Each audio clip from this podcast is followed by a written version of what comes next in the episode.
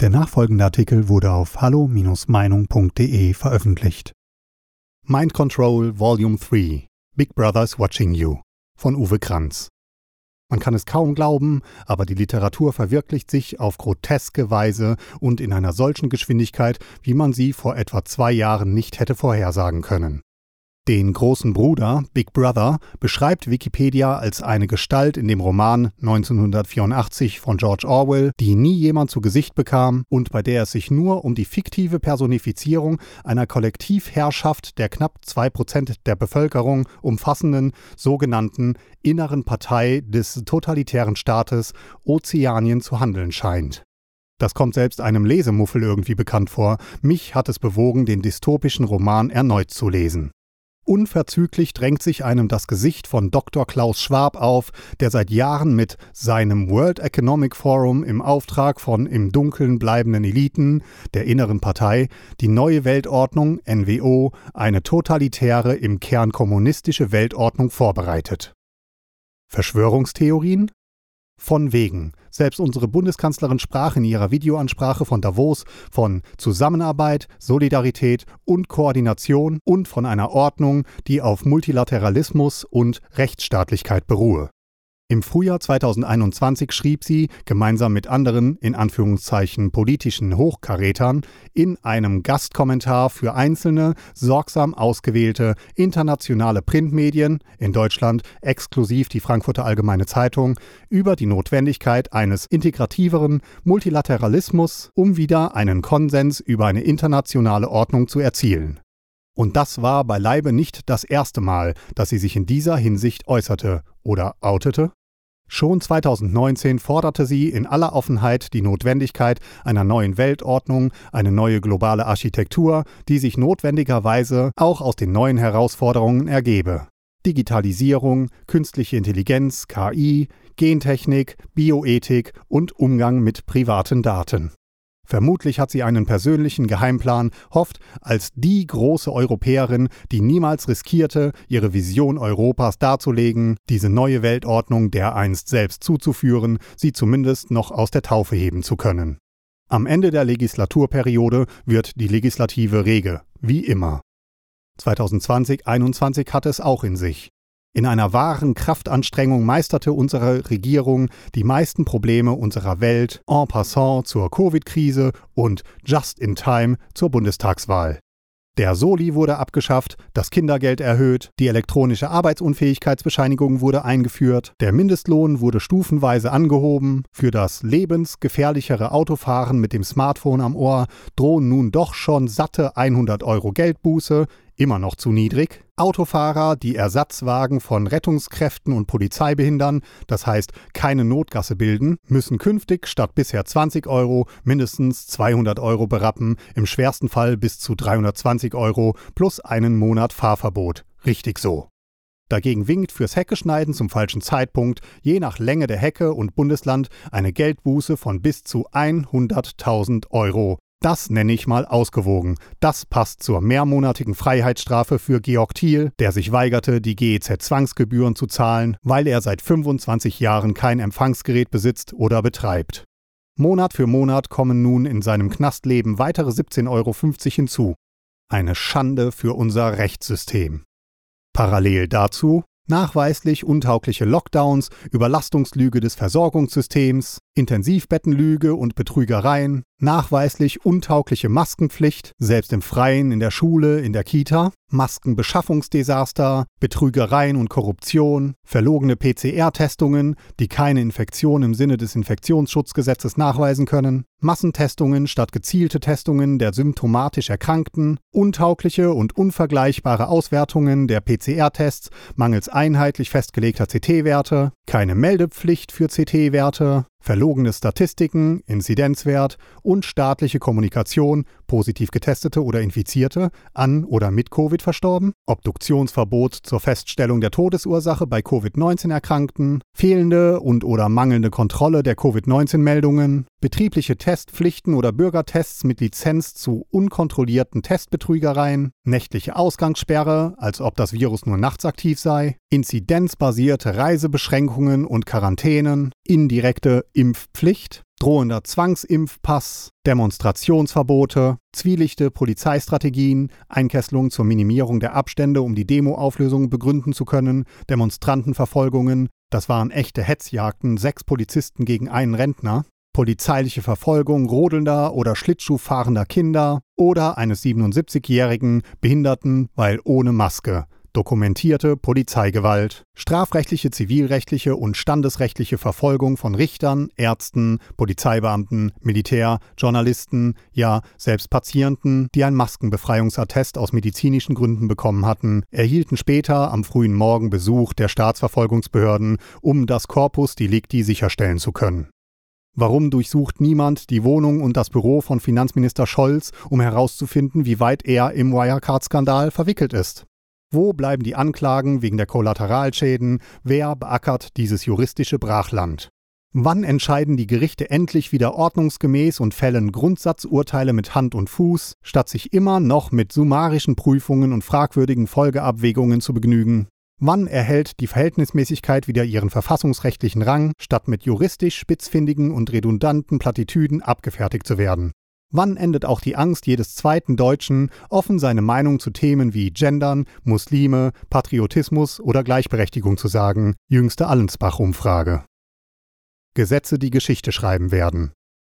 Gesetze mit kindlich naiven Namen wie das Gute Kita-Gesetz von damals noch Doktor Franziska Giffey oder Julia Klöckners Gassi-Gesetz sind nach relativ mildem medialen Spott hoffentlich frühe Geschichte oder schaden zumindest nicht. Negative Geschichte schreiben werden aber eine Reihe anderer Gesetze. Das soeben durchgewunkene Betriebsräte-Modernisierungsgesetz soll die Mitbestimmungsrechte beim Einsatz künstlicher Intelligenz stärken. Dafür wird das Alter für die Wahlberechtigung für den Betriebsrat auf das 16. Lebensjahr abgesenkt. Salamitaktik? Erst bei den Betriebsratswahlen im ganzen Bundesgebiet, dann bei der Kommunalwahl in allen, derzeit nur in neun, Bundesländern, dann bei den Landtagswahlen in allen, derzeit nur in vier, Bundesländern und zum Schluss auch bei der Bundestagswahl, so wie es SPD und Grüne heute schon fordern. Wetten? Wenn dann auch die Strafmündigkeit, das heißt das Alter, ab dem einem Menschen vom Gesetzgeber her zugetraut wird, die Folgen seiner Handlungen so weit zu überblicken, dass er bewusst anderen schaden kann und daher für diese Handlungen die Verantwortung übernehmen muss, Paragraphen 19 fortfolgende StGB ausgleichend geregelt würde und zugleich das Jugendstrafrecht nach dem Jugendgerichtsgesetz Paragraphen 105 fortfolgende JGG entsprechend überarbeitet würde, dann warum dann nicht? Auch die Neufassung des Gesetzes zur Verbesserung der Rechtsdurchsetzung in sozialen Netzwerken wird noch Geschichte machen, in Klammern Netzwerkdurchsetzungsgesetz, NetzDG, Ebenso das Gesetz zur Bekämpfung des Rechtsextremismus und der Hasskriminalität, mit dem unter anderem die öffentliche Beleidigung einer Person, die im politischen Leben steht, vulgo Politiker, mit einer Freiheitsstrafe von bis zu drei Jahren geahndet werden kann, oder das neue Verfassungsschutzrecht, das derzeit noch unbekannte Eingriffsmöglichkeiten für Bundespolizei und Verfassungsschutzbehörden bereithält, um zum Beispiel auch Einzelpersonen gezielt in den Blick zu nehmen, sowie die Zusammenarbeit im Verfassungsschutzverbund mit dem militärischen Abschirmdienst MAD zu verbessern, gerade bei der Aufklärung des Rechtsextremismus. Gilt das nicht gerade auch für den hammerschwingend mordlüsternen und brandstiftenden Linksextremismus dieser Tage und den steten islamistischen Extremismus, der derzeit in Anführungszeichen nur mit Attacken von sich reden macht, in denen scharf geschliffene Hieb- und Stichwerkzeuge eingesetzt werden? Ganz geschickt hat Mann dem 113-seitigen Entwurf des Stiftungsgesetzes, eine schwere juristische Kost, in der letzten Ausschusssitzung noch klammheimlich und ohne jegliche Begründung eine weitere Änderung des Infektionsschutzgesetzes angehängt, der als Freibrief für BMG Jens Spahn anzusehen ist und heute verabschiedet wurde.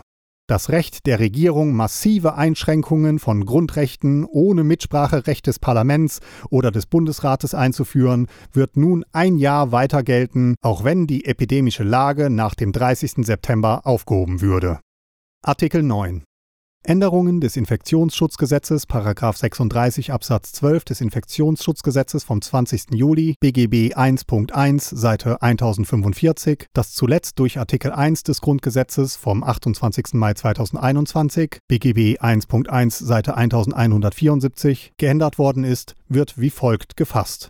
Eine aufgrund des Absatzes 8 Satz 1 oder des Absatzes 10 Satz 1 erlassene Rechtsverordnung tritt spätestens ein Jahr nach der Aufhebung der Feststellung der epidemischen Lage von nationaler Tragweite durch den Deutschen Bundestag nach 5 Absatz 1 Satz 2 außer Kraft. Bis zu ihrem Außerkrafttreten kann eine aufgrund des Absatzes 8 Satz 1 oder des Absatzes 10 Satz 1 erlassene Rechtsverordnung auch nach Aufhebung der epidemischen Lage von nationaler Tragweite geändert werden. Artikel 10 Einschränkung von Grundrechten durch Artikel 9 werden die Grundrechte der körperlichen Unversehrtheit Artikel 2 Absatz 2 Satz 1 des Grundgesetzes, der Freiheit der Person Artikel 2 Absatz 2 Satz 2 des Grundgesetzes, der Freizügigkeit Artikel 11 Absatz 1 des Grundgesetzes und der Unverletzlichkeit der Wohnung Artikel 13 Absatz 1 des Grundgesetzes eingeschränkt die Artikel 1, 2, 6, 7, Nummer 1, 2 und 4 sowie Artikel 8 treten am 1. Juli 2023 in Kraft. Berlin, den 22. Juni 2021. Das euphemistisch NetzDG genannte Zensurgesetz entpuppt sich allmählich als immer wirksamere Waffe bei der Überwachung des Bürgers, flankiert von den Überwachungsmaßnahmen durch die Landesmedienanstalten. Jüngst leitete das beim Bundesjustizministerium angesiedelte Bundesamt für Justiz zwei Bußgeldverfahren gegen den in Dubai residierenden russischen Oligarchen Pavel Durov ein, der übrigens ein Young Global Leader des WEF ist. Verschwörungstheoretiker aufgepasst. Sein verschlüsselter Messenger-Dienst Telegram, der es Regierungen äußerst schwer macht, Nutzer auszuspionieren, war gewissermaßen schon die Antwort auf das Vorgehen des Kreml gegen seine russische Facebook-Variante V-Kontakte. Mal sehen, wie der Russe auf das deutsche Ansinnen reagieren wird. Schickt er der Bundesfinanzministerin vielleicht auch ein Foto mit Hund im Kapuzenpulli und ausgestreckter Zunge wie 2011 dem Kreml? Oder wird er vor der allmächtigen deutschen Regierung kuschen und Regierungsfilter einbauen, um die Möglichkeiten zur Beschwerde über strafbare Inhalte leicht erkennbar und erreichbar zu machen? Verfassungsschützern und Strafverfolgern den Einblick in Telegram gewähren? Um Regierungskritiker oder gar Delegitimierer, siehe die neue Extremistenkategorie des BFV, zu fangen? Oder wird Telegram dann einfach gesperrt, um uns zu beschützen? Keine Sorge, andere kostenlose Messenger-Dienste stehen schon bereit. Proton, RiseUp und ansonsten soll eine Proxy-Umgebung helfen, um weiter geschützt zu kommunizieren. Ich hätte nie gedacht, dass man in unserem demokratischen Rechtsstaat einmal so denken muss. Aber es wird immer enger. Big Brother is watching you. Unsere Grundrechte sind porös, fragmentiert, fragil. Dafür werden Multikulti, Genderwahn, Feminismus, Test- und Impfwahn und LGBTQ-Themen vorangetrieben, als gäbe es kein Morgen mehr. Wer anderer Meinung ist, wird stigmatisiert und diffamiert. Die Spaltung geht durch Familie, Freundschaften, Betriebe, quer durch die Republik. Der schleichende Totalitarismus der total Guten gegen die anderen ist das Virus, das wir bekämpfen müssten. Und die humanistisch und ökologisch lackierten Pläne zur Errichtung der neuen Weltordnung, NWO, die nichts anderes sein werden als die umfassende digitale Kontrolle der gläsernen Bürger und Konsumenten. Das WEF schickt sich an, Strukturen zu bilden, die oberhalb der Staatlichkeit sind, womit künftig die politische Macht noch mehr in Richtung Großkonzerne verschoben wird. Alle Quellennachweise finden Sie in den Fußnoten des aktuellen Artikels. Weitere Beiträge finden Sie auf hallo-meinung.de. Wir freuen uns auf Ihren Besuch.